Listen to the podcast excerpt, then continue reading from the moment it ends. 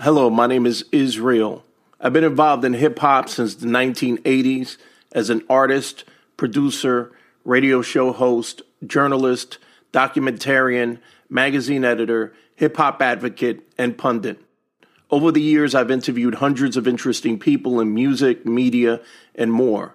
Welcome to Sounds from the Underground, the podcast from Insomniac Magazine, where we learn from both those who reside below the surface and those who've breached it. On this episode, I speak with music icon Chuck D. The legendary microphone titan provides insight into Public Enemy's newly released masterwork, What You're Gonna Do When the Grid Goes Down. He shares his thoughts on the current state of affairs in 2020, working with Rage Against the Machine reboot and supergroup Prophets of Rage, and he drops jewels from his immense career that has spanned well over three decades. The iconic frontman for one of music's most potent groups, and in many ways the voice of a generation, continues to bolster messages of empowerment and the importance of hip hop that rebels against society's ills. During this in depth discussion, the Rock and Roll Hall of Fame inductee enlightens and inspires while imparting immense knowledge from decades of railing against the hype, raising the roof, and fighting the powers that be. It's my pleasure to introduce the Chuck D interview. 2020, a year that I don't think anybody will forget. But we have a brand new Public Enemy album and the question for you, man, is has the grid, if nothing else metaphorically, gone down? We have a pandemic that has shut down so much of our daily activities. We have racism being blurted from the highest powers. We have civil unrest. Is the grid down? Yeah, it's good that you said that. Is I mean, the grid might be down already, you know, and and I and it's a figure of speech because I use the the um, forum of an album to use it as a platform for the question: Are you prepared against government's plural trickery, uckery, and so on and so on? Are you prepared? Um, and it asks the question: What are you going to do when the grid goes down. So it's good that you brought up when, because the grid already could be down, you know, um, figuratively. Maybe in a virtual sense, is that people's guards are down. Um, I, I think Israel.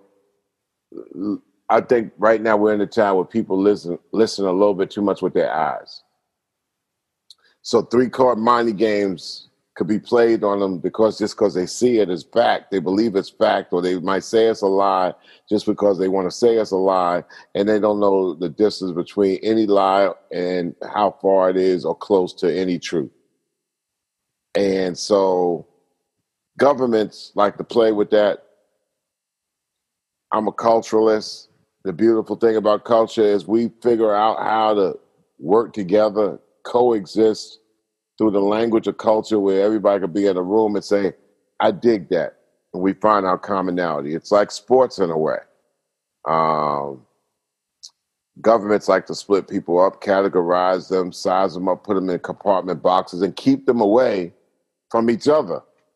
And also, I mean, each other, if you could separate human beings by fake boundaries and lines drawn in the mountain or the sand that that that, that uh, are considered nations or governments or countries, then you know that you'll have you know governing order over human beings, and even if that is being replaced by machinery, we have seen that this this transfer, the final transfer of citizens into netizens has yet to been fully realized, but that's what it is. Now you got people who are netizens who have no net literacy, don't know how to read what's coming at them, don't even have net etiquette, haven't been taught how to go about, you know, handling and being on it.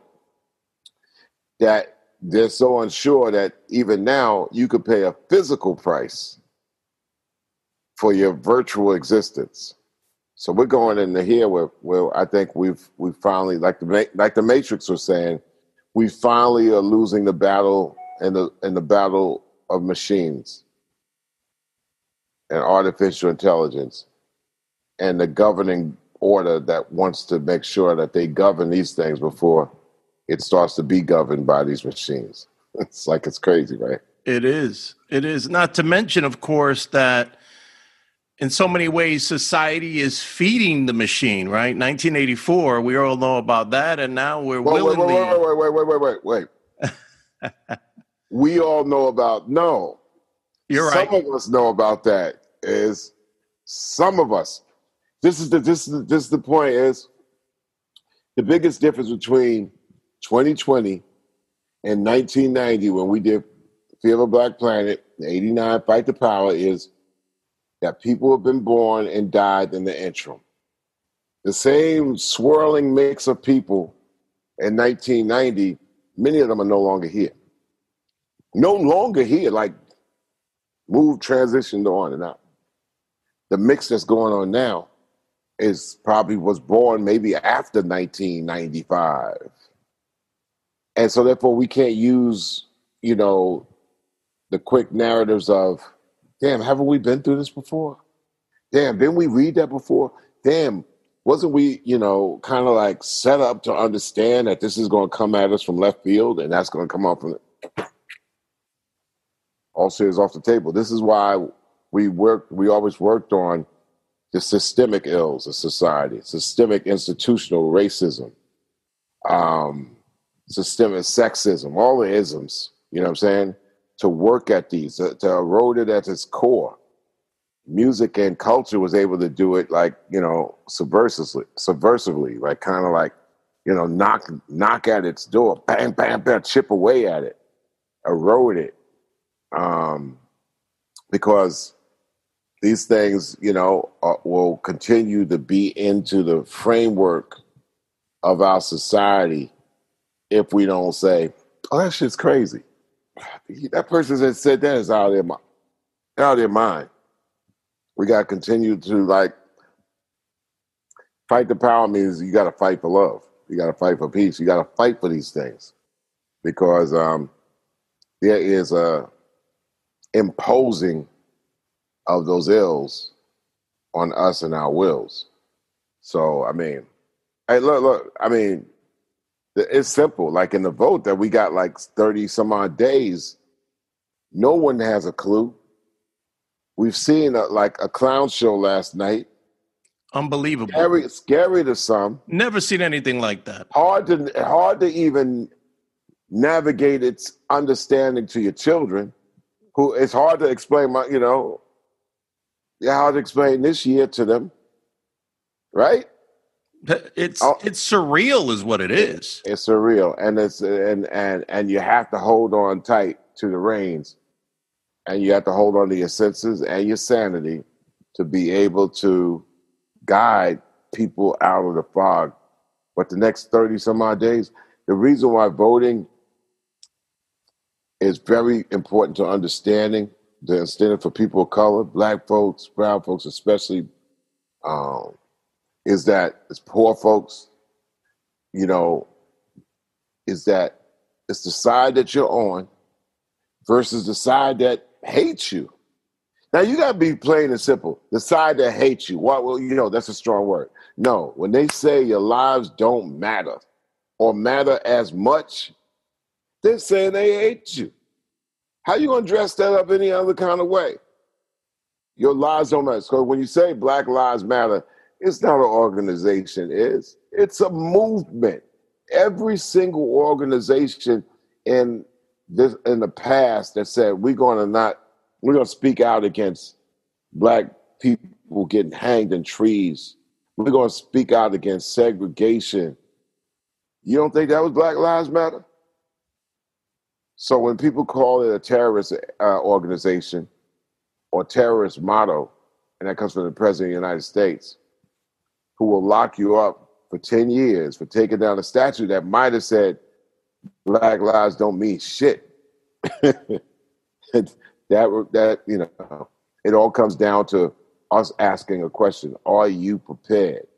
It, it might be the call right now in a weird way to Jimi Hendrix asking, "Are you experienced?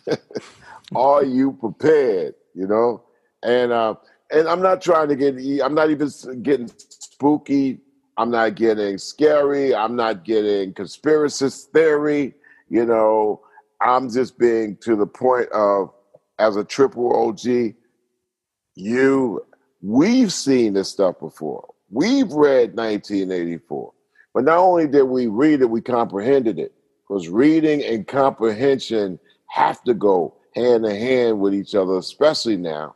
Because when people out there go out and say, oh man, that's fake news, or they, they shoot down scholarship and scholars, which is the worst thing any society could do. They, they throw it to the side like tenure don't mean nothing, or skills manifested from talent. Ah, I'm, I'm just I don't I don't I don't dig it, so it don't mean nothing. It don't matter. Once you get to that point, man, you could be up there saying the absolute truth and it be dismissed like it's nothing. And the reason I, I, you don't dismiss scholarships is because scholars spend their time reading and comprehending the shit nobody else wants to read.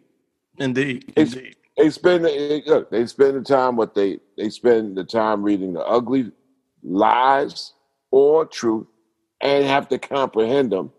And then they read this thing that might be perceived as the truth, the things that they might lean towards. They have to read them both. They have to comprehend them both. Then they got to debate and be equipped to debate. This is like Dr. John Henrik Clarke read everything till he was damn near blind. You couldn't challenge him. He read 60% of the bullshit. He read 40% of the stuff that he was able to use. Got to read them both. We in the regular marketplace, uh, as as people, we read what we like to read. We don't read the shit that we don't want to read. When you read what you like to read and you talk to shit that you only want to talk, then that's dogmatic. Then you then now you're leading into you're leaning into religion now, mm. and you want that religious res- result. So not to get long winded, that we overstand and we might have the survival skills to mentally look over the fog, but our loved ones are under the fog. So what do what do you say to folks? And I come across folks on a regular basis that have a reaction either either one they've disengaged or two they really have bought into the idea that something as simple once upon a time it wasn't that simple as voting is irrelevant. It doesn't matter. It won't be counted. I know they try not to count it but they bought into the fact that it just doesn't count what do you say what do you do you, well, you break you break it down to simple simple facts. Like I tell them, I said voting is like washing your ass in the morning. They're like, oh. I said, well, yeah, when I mean, it's like you don't have to wash either. You don't have to wash, but you can't go around saying that something stinks. It's just right. something that adults got to do, and it ain't about the beauty pageant of the top. It's about your local you pull out of your, your driveway, your car hits a pothole, it gets kind of damaged, breaking your, your, your steering rods or whatever. Are you going to go to your, well, are you going to go to this Chris, Chris Paul State Farm commercial? Or are you going to go to your town or county and say, somebody's got to fix this shit? In the past, before you go to the insurance company, people would go to the county and say, somebody's got to fix this shit. I ain't right. paying for it. Right.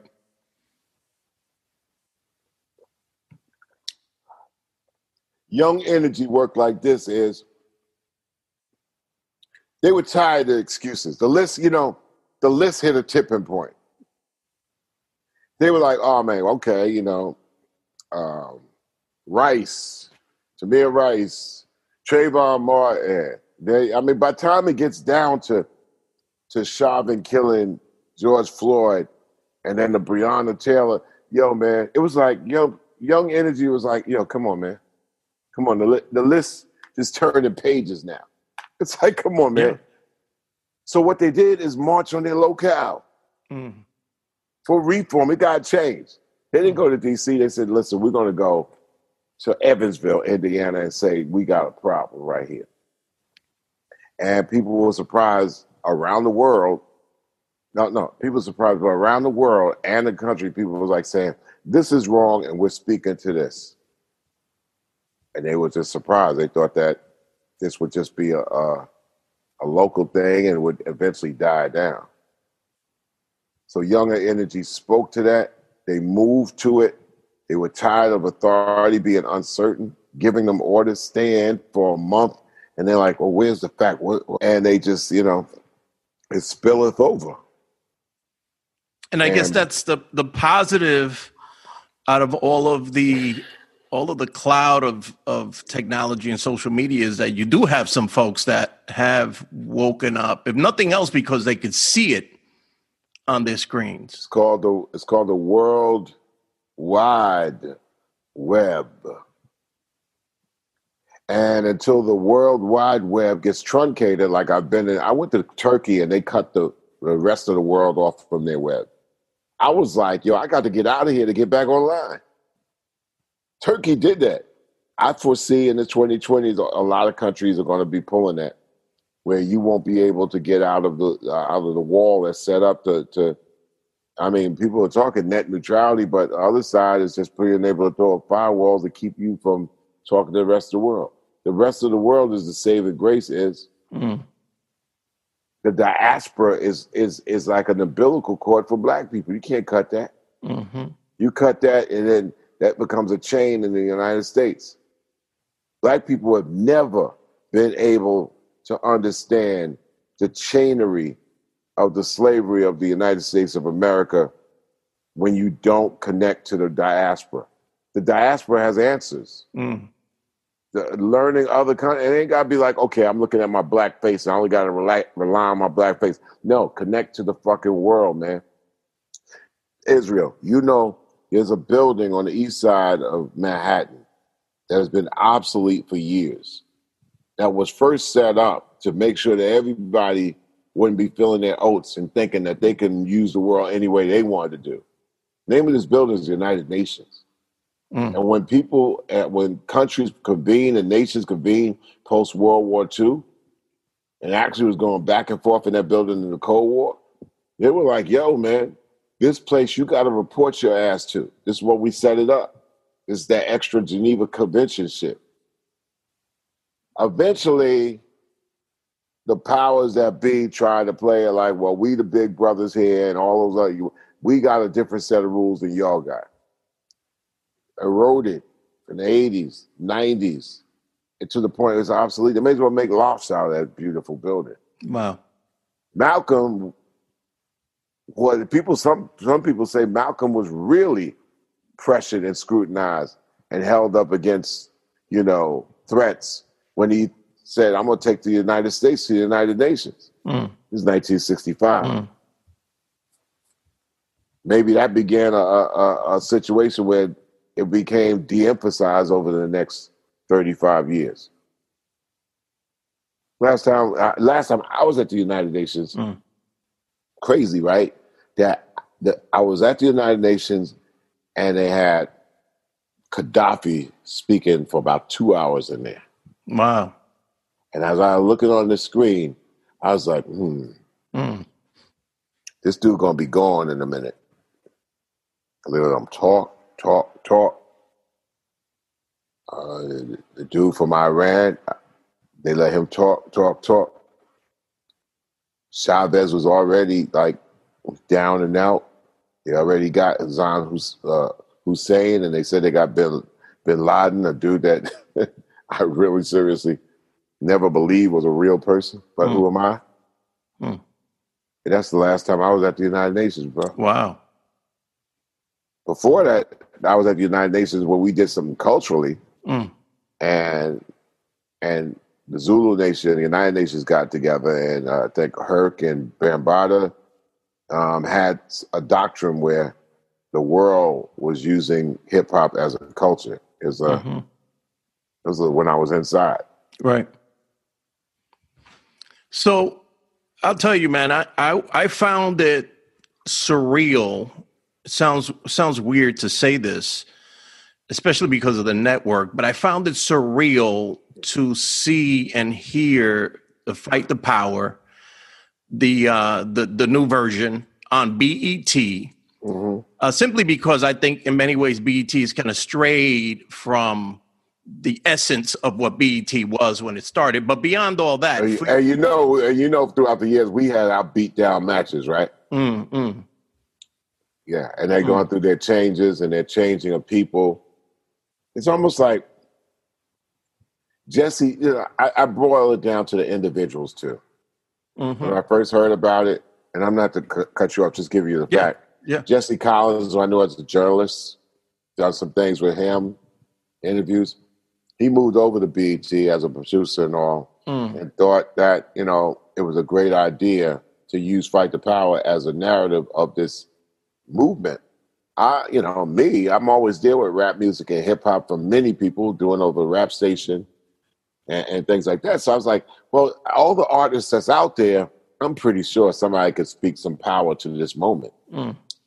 They felt that nah, because it's a different music today than it was back then. Meaning what? Music today is sight, sound, story, and style. It's four different tangents coming at people. Its experience is different. Mm-hmm. So there's no one synonymous audio file that's going to speak to the movement of young people. They figured. I think different. But then again, I had to think back to like, okay, Fight the Power was a significant mark at a significant time. The Fight the Power I grew up with was the Isley Brothers mm-hmm. in 1975. Right. Significantly flipped me to say, wow, tired of all this bullshit going mm-hmm. down. They mm-hmm. say my music's too loud. So I get it when they was like, Chuck, this is what we want to, you know, it's totally up to you we want to say that Fight the Power can speak to this moment right now. But Questlove is the dude that's going to put it together with these people. And I would have to be an idiotic curmudgeon. And this is one thing that happens when you're in the triple OG stage is that you, you, you your number one attribute is that you should recognize positive, good energy, forward mm-hmm. movement, and not get in the middle of any of that not get in its way. I was like, it makes sense. Cool. Right. And Quest, of course, is like he's an extra men- member of PE, and he's the guy that you know put his ass in it to make it work. So mm. forget what our fights with BET in the past for this moment. It's almost like I mean, I grew up as a Met fan. I couldn't wear a Yankee hat because my pop said the Yankees was like the next to the last team to have black ball players. So, you know, why are you going to wear that when, you know, Brooklyn Dodgers had Jackie Robinson and that's where black and also brown, you know, players was always doing their thing.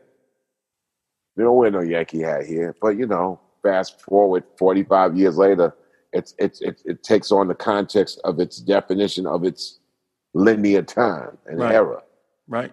So you know, there's always a there's a side of me that says, okay, BET, I have to look at anything in the past of then and where we at now and what can we do now and, and what can we do together now to speak to this moment. It's a reachable moment, so it should be a teachable moment. Indeed, no question. And, and my, I mean, I thought it was a beautiful thing. I was just, you know, I had uh, many things going through my mind, but for you in particular, I was wondering this song, this rallying cry that you created in the in the late '80s. How are you? How are you digesting the fact that here we are, 30 plus years later, and it's as relevant as it was when you had all those people in the street in Brooklyn filming that video? Well, a lot of people say, "Well, Chuck, are you disgusted, discouraged by?" That thing, a lot of things haven't changed. But once again, like I told you, it's like we we got people who have born, been born, and people who have died. So you work on the systemic ills because you're not dealing with the same people. The people always change. So I'm not. Yeah, it could be a little discouraging, but you got to move on from that. You got to stay proactive. No you, question. if, if smoke, if it's smoke, man, your lungs got to fight to breathe through the smoke. Well, you got to find some fresh air. You got to keep it. Got to keep it moving. So I had time to think about: um, Is it a shame that we're saying "fight the power" thirty years later? Because thirty years is long culturally. It's not really long in real life. True. You know what I'm saying? You know, we we've known each other like 25, 30 years ourselves. It seems like yesterday mm. in real life. Mm. Culturally, we've we see a lot of water under the bridge, as they say. True, true. So on the album, I was I was I mean, I thought it was amazing. I thought it was a beautiful, in many ways, just you know, tribute to what real hip hop is. But mm one of the things that I was really fond of was hearing your brethren in this thing uh, Ad Rock and Mike D, and of course Run DMC. And yeah. I had to think to myself, I mean, as a fan, you know, Public Enemy number one, you won. Yeah. But as I'm hearing it, I'm also thinking about what you were thinking as you were recording it. Was it bringing back memories to that golden era of hip hop? Number one, it's the shining moment to me personally. I wanted to do, I I wanted to do a record that would pay homage to the guys that brought me in on that song. Run DMC and the Beastie Boys, Dr. Dre, the original concept, our mm-hmm. homeboy, Bill Stephney, brought me in the recording industry. Rick Rubin chased me down for two years, 80, 85 and 86, 84, to get that song, Public Enemy, number one, in the foundation of Def Jam. And I said no. And when I finally said yeah, it was under the terms of we all going to come in. Hence, we all bum rush the show. Mm. We all yo bum rush the show. You know, Yo MTV Raps is named after Yo Bum Rush the Show. Wow, that I didn't know. Yeah, I mean the show started out in in the UK, fed by by Freddie's homegirl Sophie Bramly from Front from France actually was the host. So yes, Yo MTV Raps became a small little sensation over there, and then they made a national uh, TV show in 1988. We did the pilot there because we was on tour with Run and DMC. Mm-hmm. Shining moment of the album was Run handing off the mic to DMC. Wow.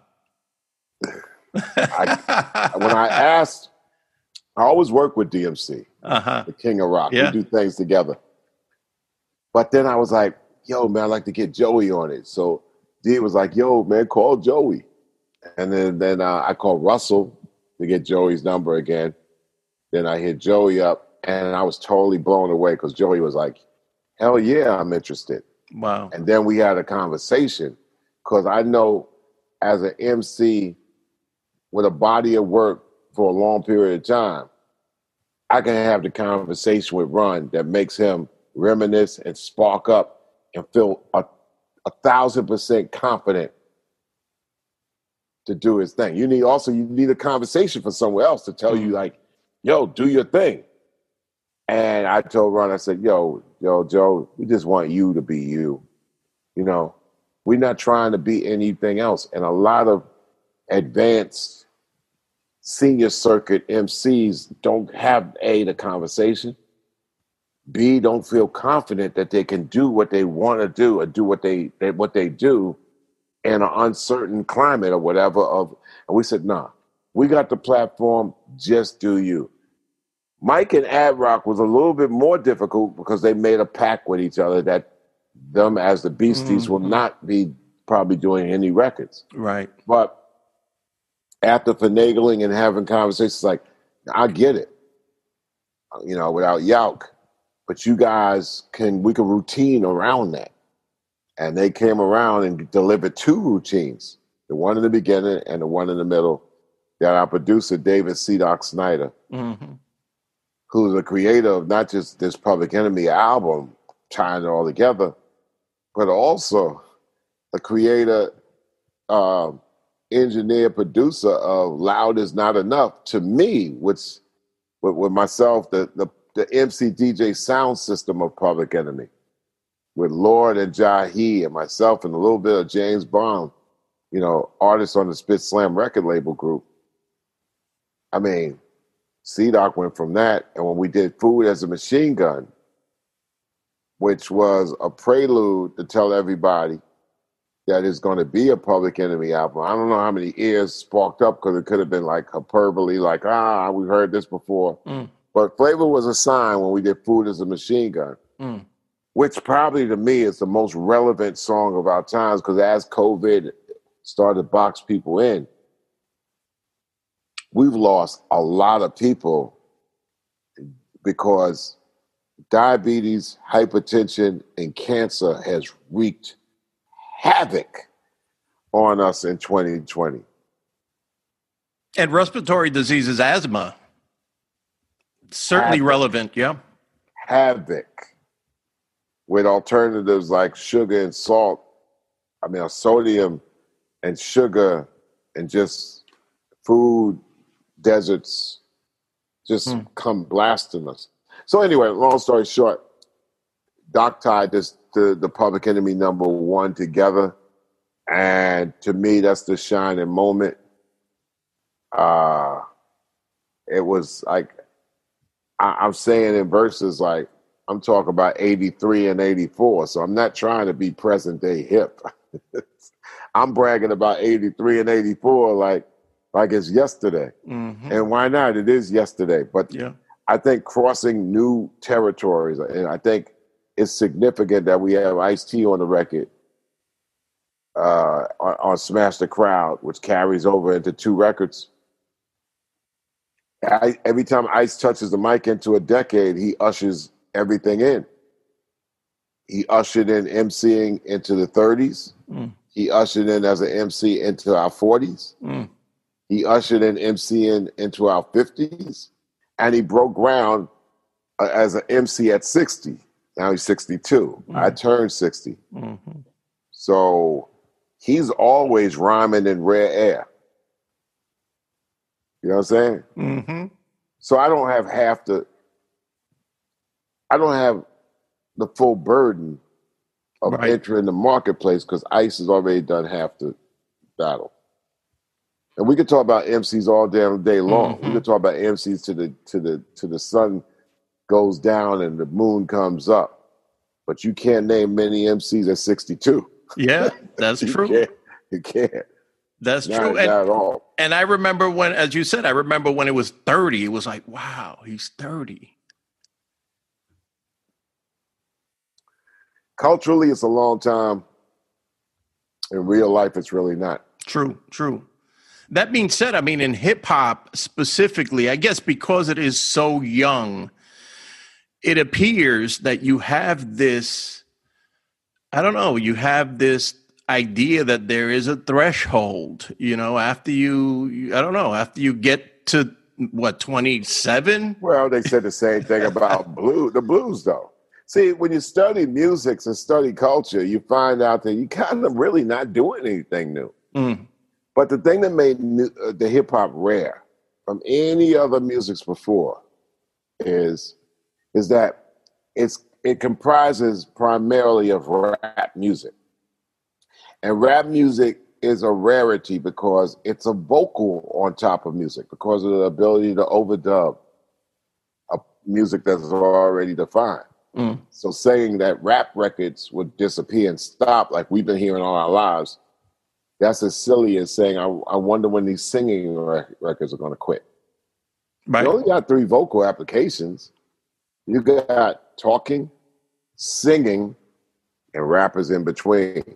Mm. You come up with a whole bunch of definitions for something that might be more singy than rapping and more, you know, talking than rapping. But really, seriously, rap has cemented the middle as a legitimate vocal. Mm-hmm. This wasn't a legitimate vocal. It's a bit, people have been rapping for a long time, but it wasn't looked upon as being a legitimate vocal style. They toyed with it. Right. I mean, you could find rapping with Louis Armstrong doing mm-hmm. his thing and Cab Calloway. And I mean, it was one time I saw, like, I think Judy Garland was rapping in the 1944 mm-hmm. movie. She was saying rhyme over the beat, but it wasn't looked upon as being, you know, yeah, okay, you're doing that thing. Right. It was like a novelty.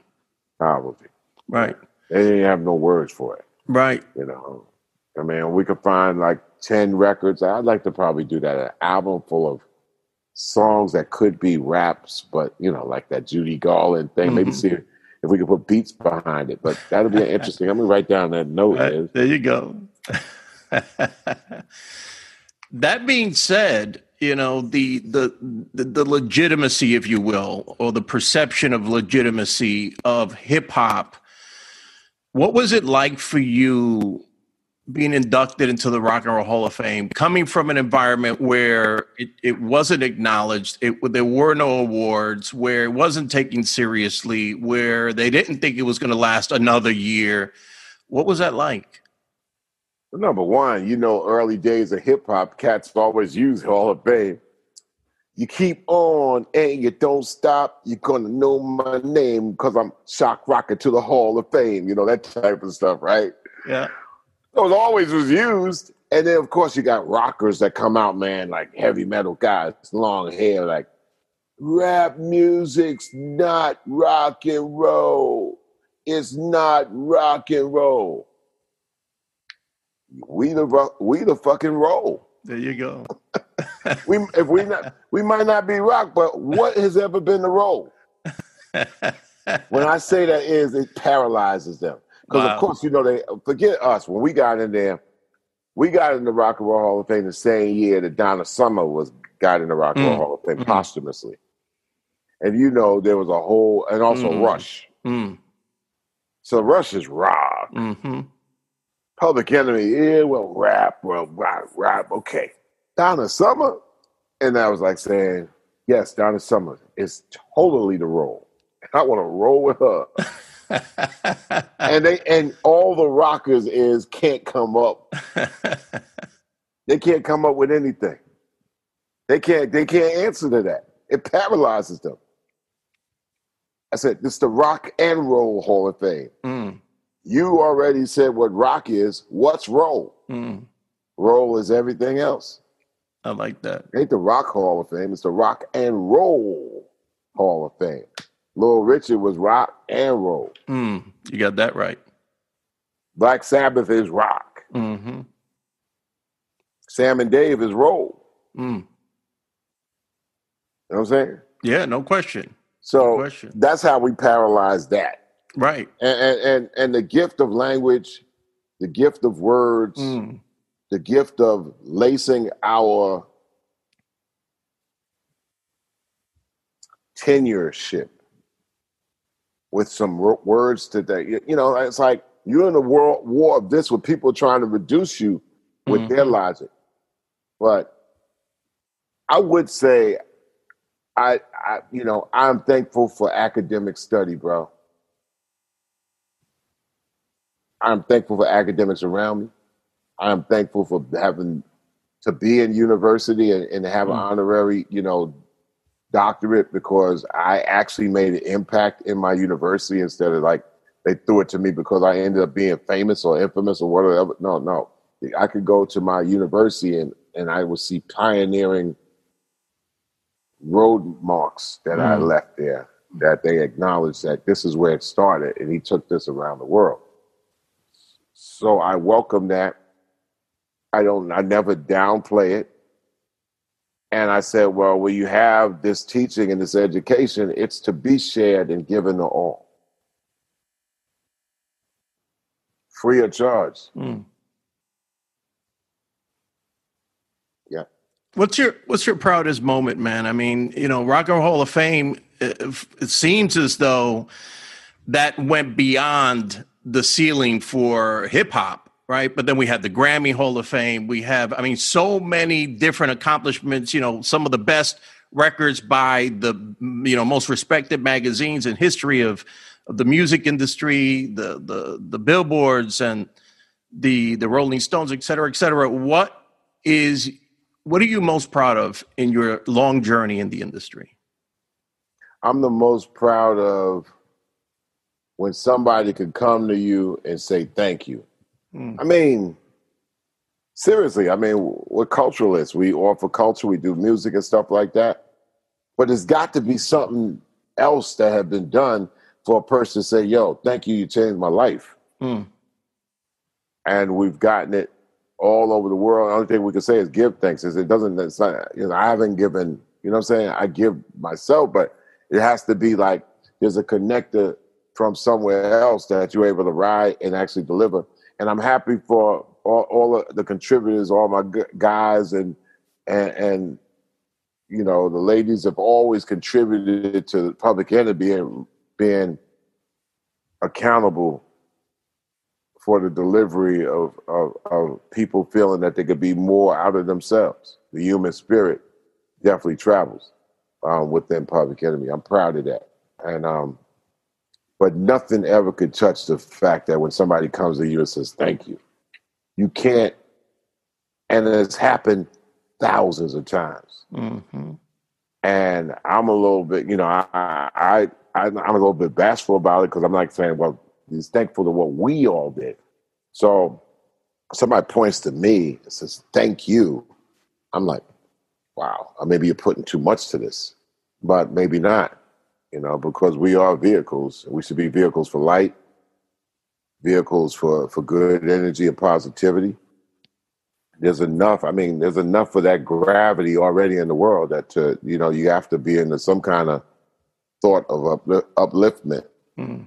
And um, so that's something that I don't think that many artists, you know, people, people are like, okay, I like your stuff. I like your work hmm but I don't have to thank you.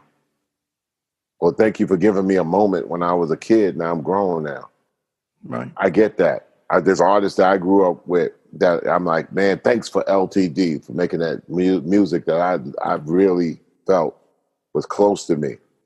But then I might look and I gotta look for other LTD, you know, fans, and they feel different. I, I like to just mm. get that funk going. I mean, so you got a lot of that Right. but the public enemy is just some weird other thing where people like, no, thank you for like. And I do feel the same way when I listen to Curtis Mayfield, Earth, Wind, and Fire records. You know, of course, the people like Nina Simone and Uncle George Clinton, There you go. Who's who on the led album? us, who led us in to this funktation. Uh, and you know, a lot of people go to Uncle George for his funk. Mm. And I reached out to Uncle George for his funkosophy. Mm. Just told him this two days ago. His funkosophy, like in the, uh, you know, 68, 69, 70, 71 period, to be able to take this thing called funky music and combine it with psychedelics to come up with funkadelic. Mm. And those first funkadelic records and the first Parliament records, 69, 70, 71, 72, before they freed your mind, your ass will follow, and the more the funky behind the one type of stuff, they they really kind of like acid funked it, and I I still can't get enough of that to this day. And he's leading this, Mm. and how how how man, how dope is that, bro? Was it surreal? I mean, just last night I saw saw you guys on a, a late show. Was that surreal to perform with the the Godfather of funk, the the I mean the ultimate legend? It was it's, it's always surreal being with Unc. It, it, it was always always it's almost like also with well I could say more things to Unc because like I you know he, the, the mindset is so futuristic, quirky, crazy, and similar. We get it. Stevie Wonder's a person. Every time I come up with Stevie Wonder, I can't say shit. Mm. I don't know what to say. And he's like, go ahead, Chuck, say something, bring the noise, or, you know, fight the powers. Go ahead, do that for me. You know what I mean? And I don't, I'm always quiet. Wow, But, you know, it's the reverence of sure. all the, like, wow. I'm kind of like, there's so much there, you know, so much there to Stevie Wonder. He's still here. hmm You know, I lost my great, you know, you know, musical figurehead friend, Prince, Mm. Who in, in the 2000s, you know, befriended me as somebody, you know, when he wrote in his book of artists that influenced him, I was in that book, I mean, or in that page or whatever. I'm like, get the out of here, man. Wow, I'm like, that's amazing. or Kurt Cobain, you know, just like, yo, Chuck, help me figure this out. Or um, Tupac, you know. So all these greats that have moved on and they've name checked me, so that that's a little surreal. Mm. I mean, we always wanted to go and rap music and bend it out, bend it to be greater, hmm not to look at it as being this adolescent, uh, infantile bastard music only. Mm. It's weird. It's strange. It's and then you know, like uh, uh, answer to the question before, blues started out as a young person's music. hmm When we was able to see blues in the seventies, eighties, nineties, and all that, That's right. cats were all they were in their fifth and sixth decade of it. When they started out, they was, you know, they was soldier boys age. you know what I'm saying? Yeah, there you go. Robert Johnson was like what? T.I.'s 27. age. Oh yeah, yeah, Yeah, yeah, right, before- right. I mean, but- right. You talk yeah, about you know saying? before, right? Yeah.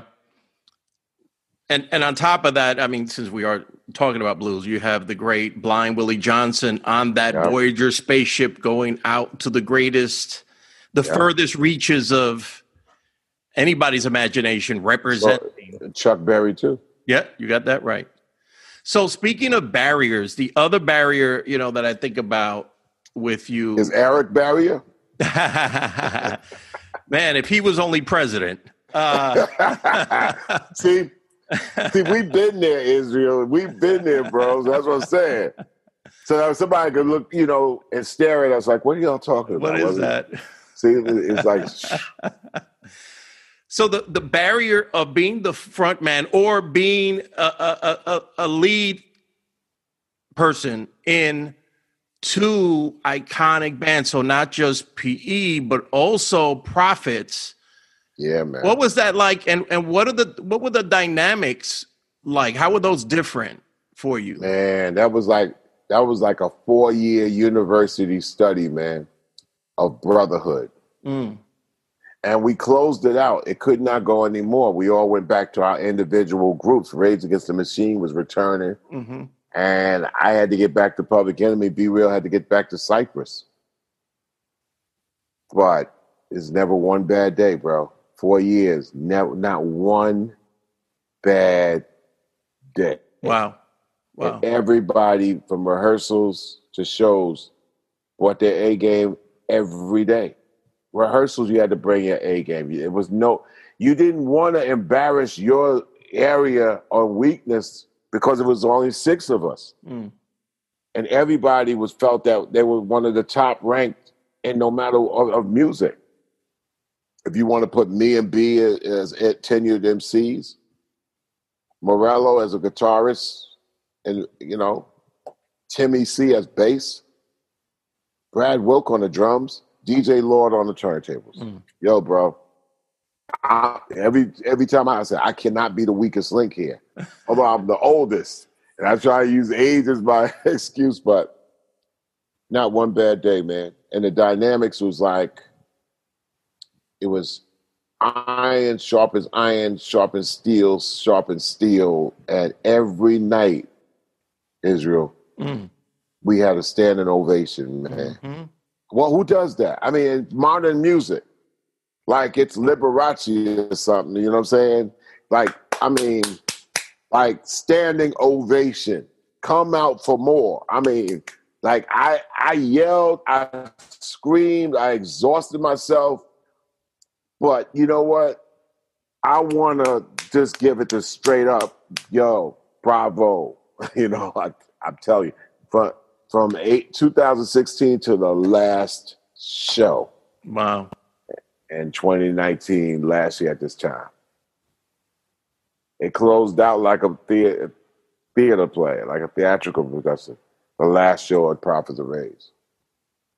I don't know if it happened again, but like I said, we closed it out, and, and mm. that's a chapter mm.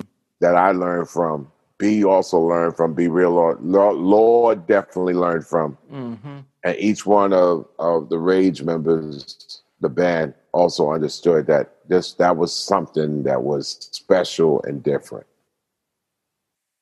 And that's saying something. I mean, for somebody that's toured, you know, so many countries for so long, for you to have had such an impactful experience. It was unbelievable. I think it was a highlight of my it was a highlight of my performing life because I didn't have to make heavy decisions. Mm. I didn't have to be be leader. I was just like uh just like uh what's the guy in the Godfather, you know, that was the the um what's his name? Um I can't remember his name now. It's but he was a consigliere, mm-hmm. and um, my role was, you know, kind of like the sage there. Right, right. And uh, it was it was something that we can use and bring back to hip hop and rap and Public Enemy and Cypress Hill. So you saw like the relationship I had I have with B-Real and the relationship that Lord even has with B-Real because Cypress Hill goes around and performs and Lord is the DJ. Mm. It's it's it's truly la familiar. Nice. You know, truly. I mean, Public Enemy and Cypress Hill is like this out of that relationship. Mm-hmm. Yeah, man. B-Real is amazing, man. B-Real is amazing. He's He's an amazing leader. It was an honor and the mo- utmost privilege, man, being microphone A2 next to his microphone A1. Mm. A wonderful, wonderful experience. You know, I will forever be in debt to his honor, his strength, his fortitude, loyalty, courage. How many times do you hear that from, you know, rappers? Right. Yeah. He, so, he got that. He just got that. Humility. Mm. Far, I mean, a, a star that he is is like not one unhumble day, bro. Wow. That's saying a not lot. one unhumble day. You could print that, man. We'll do. Not one on um, I I was blown away by B-Real's humil- humility in a four year stretch. Not one bad day. Wow. And you know, and Morello the Commandante. So you know, mm-hmm. You know. So for for this project, obviously, what seems different is how it's making its way to the world, and that is through Def Jam. And and. I I heard you say that that was because of Flav. It, Me and Flav talk, settled. Yeah, can you talk a little bit Me, about that? What was the motivation for? Was it was it resources? Bunch of combinations. I mean, in 1998, I did He Got Game, and I felt at that time that the business was too top heavy it wasn't focused. They were caught up in maybe popularity over importance. But the biggest thing is that if I could, I'm a, you know, we're a worldwide artists. So, and your system is still soft. So if I could make it to, you know, 60 countries and do business in 30 of them, and you only could do business in half, but I'm signed to you guys, and you can't get to our territories. You can't get to Beirut, Beirut, but we can. Mm. You're not in Nigeria, but we in Nigeria. Everything is also black market. You're not in Kosovo. You know what I'm saying? You're not in, you know, areas of Chile. All those areas are soft, but they're strong for us. Mm. Internet was the right thing at the right time with the right state of mind, man. Peer to peer. Mm-hmm. Yes, the systems were primitive, but when we did uh, there's a poison going on in 1999. It was breaking the chains that everybody else would follow. Mm-hmm. I did Undisputed with Prince in 1999. I, I gave an award uh, to David Bowie in 2000 for Yahoo.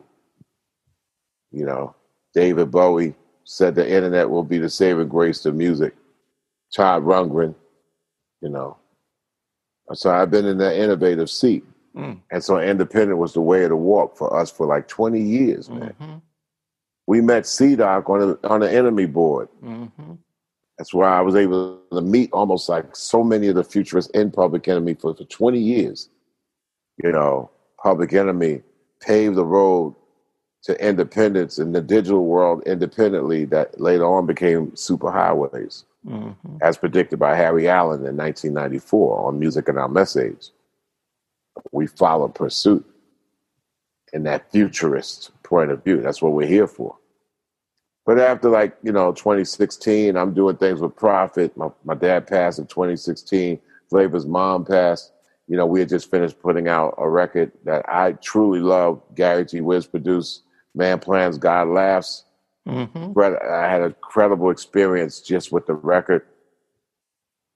The, the trajectory of what we was doing went in a couple of places and Flav, who had also had to get his his his whole thing in order. It happens every three to four years. He got to get his shit together, and I'm there waiting, waiting for him to get his stuff together as a person that is alongside of that. But I, I'm doing Prophets, and he ain't gonna do TV.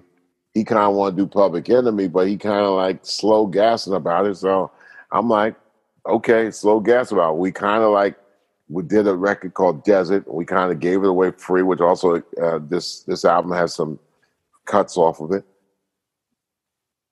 But at the end of 2019, he kept pushing the issue like let's let's do a record, let's do it, let's do it. But he wasn't talking about making the songs or getting in the studio.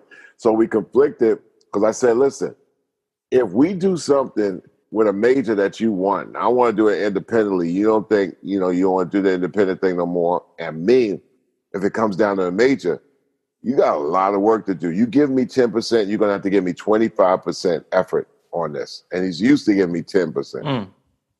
He'll give you 150% when he's on the stage, but the gig is the gift. it mm. ain't the work. Mm-hmm. You got to be in the studio. You got in order for it to work, you got to work. So when Def Jam became a possibility in that mix, boom, it was like, we'll settle with that. It makes sense. And that's where that happened. Um, the reaches and all the areas of the world and the territories, it's not like it was in 19, you know, 98. It's a year, you know, 2020. So it's touched a lot of areas and and a lot of these these super highways are now highways that have been traveled digital here, vinyl knows where it's gonna go, even CDs are going to pop up, and we're going to do some quirky things, like even release seven inches in cassettes. Even mm. so, why not get fly with it, get funky with it? Nice, very nice. So I mean, Def Jam was the place where we said, okay, we're going to show them that importance is great or even greater than popularity. Or better yet, the question to Def Jam was, at what point is importance great or greater than popularity? Some days you just can't weigh by the numbers. Give you a mm-hmm. case in point is Bob Dylan has been the foundation cornerstone of Sony, CBS, Columbia for 50, so 60 years. He ain't, he ain't racing up no charts. Mm-hmm. Rest assured, you go to that building and try to steal some of the tapes in the vault legacy. Man, you you have your head chopped off.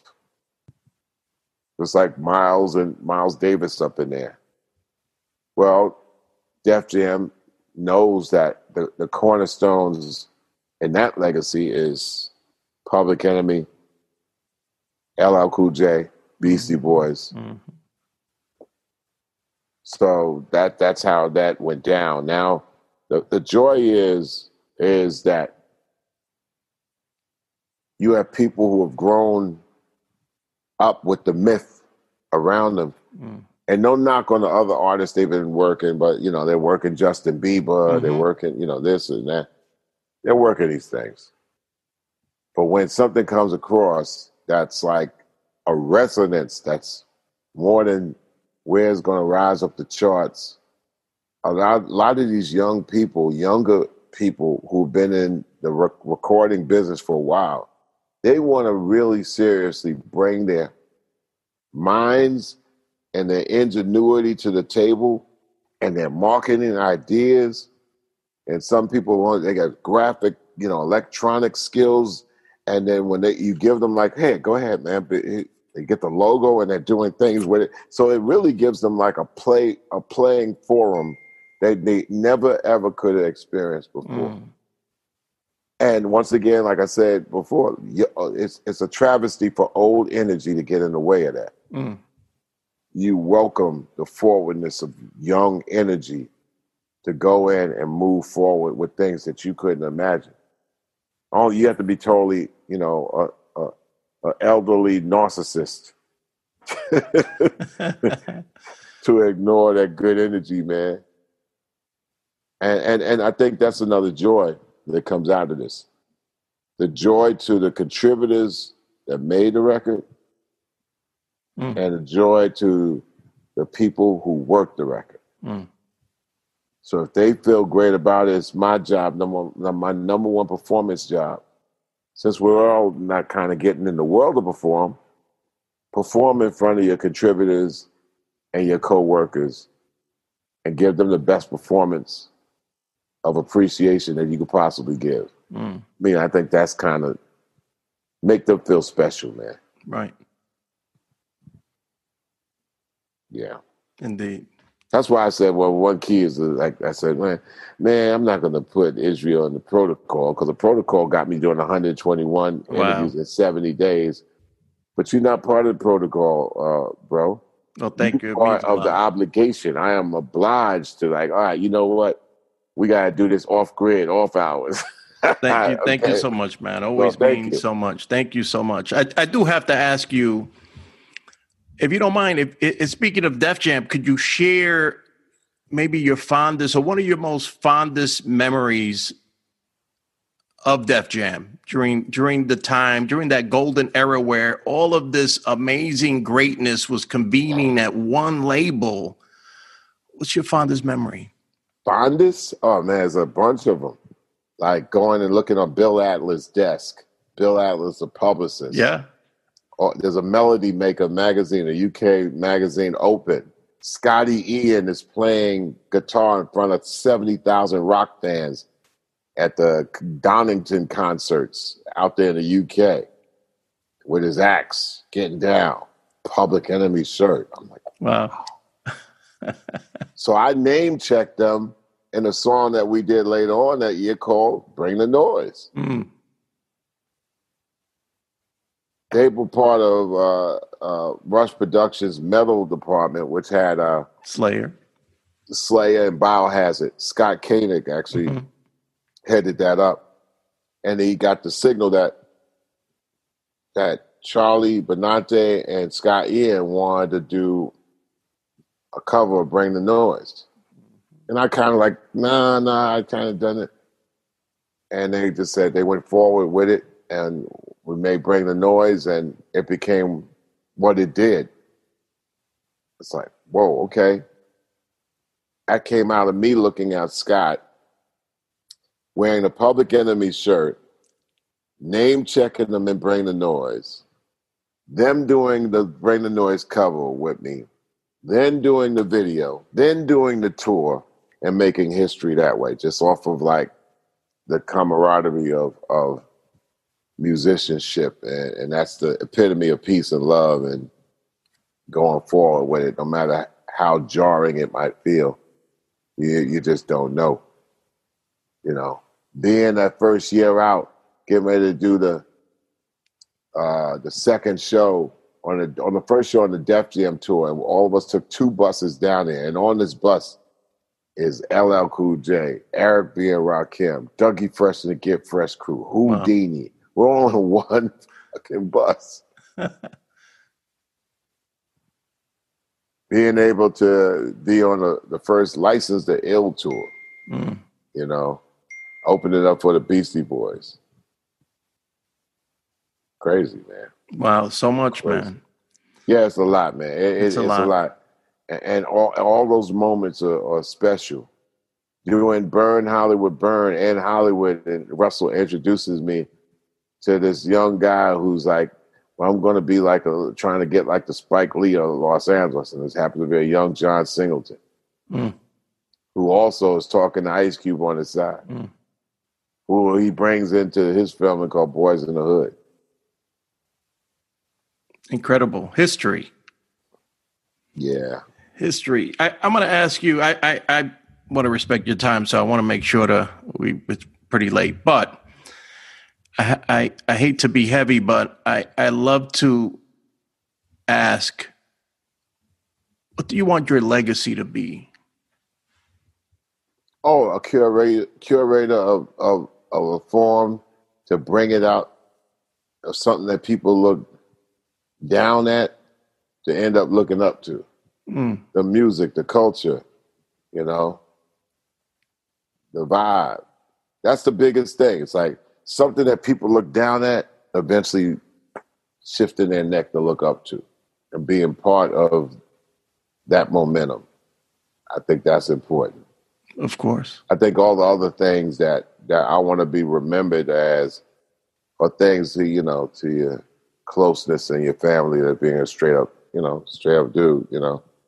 Um you know nice to a fault but you know but that's not my calling to be different than that you know? You that that should not stop you from having some character some values integrity and grace. You know, the world, if it's crazy, it seems, should not stop you from having those attributes or, or, or working on having them. Well, you certainly have accomplished all of those things in a world beyond that. So thank Well, you. I will tell you some- thank you. man. And then you got you guys, you know, you and Tony put such a institution up there. I'm happy to be a part of, you know, somewhat, and and also being able to salute and parade all the efforts that you've done, man. And so, thank you. Means a lot, man. So, just when you thought the interview was over, uh, we have a little bit more. Chuck D shared insight about a project that he is very passionate about and has put a lot of effort into now for well over two decades, the groundbreaking rapstation.com. So, here's Chuck on a little bit about that. Rap station, 10 station channels. We're doing real well now. We totally curate it. It's 24 hour a day stations. And um, if a person wants to hear hip hop all day as an instrumental, it's there. They want to hear women 24 hours, seven days a week. She, she Movement Radio is it. Hip Hop Gods is acts and artists. So, you know, they have over 15 year careers that curated by Bad Flatline Wanted. So, and Planet Earth, Planet Rap brings you hip hop from around the world, just like NPR would cover rap music and hip hop. Different languages, so they got a different arrangement on how they're able to bring it across 24 hours a day. So, that's something that I'm twirling and, and working relentlessly on, and definitely want to salute and give credit to those that helped build it up to that point. Awesome, man. Thank you. Yeah, that's something we didn't even talk about your uh, contributions in radio from BAU to global.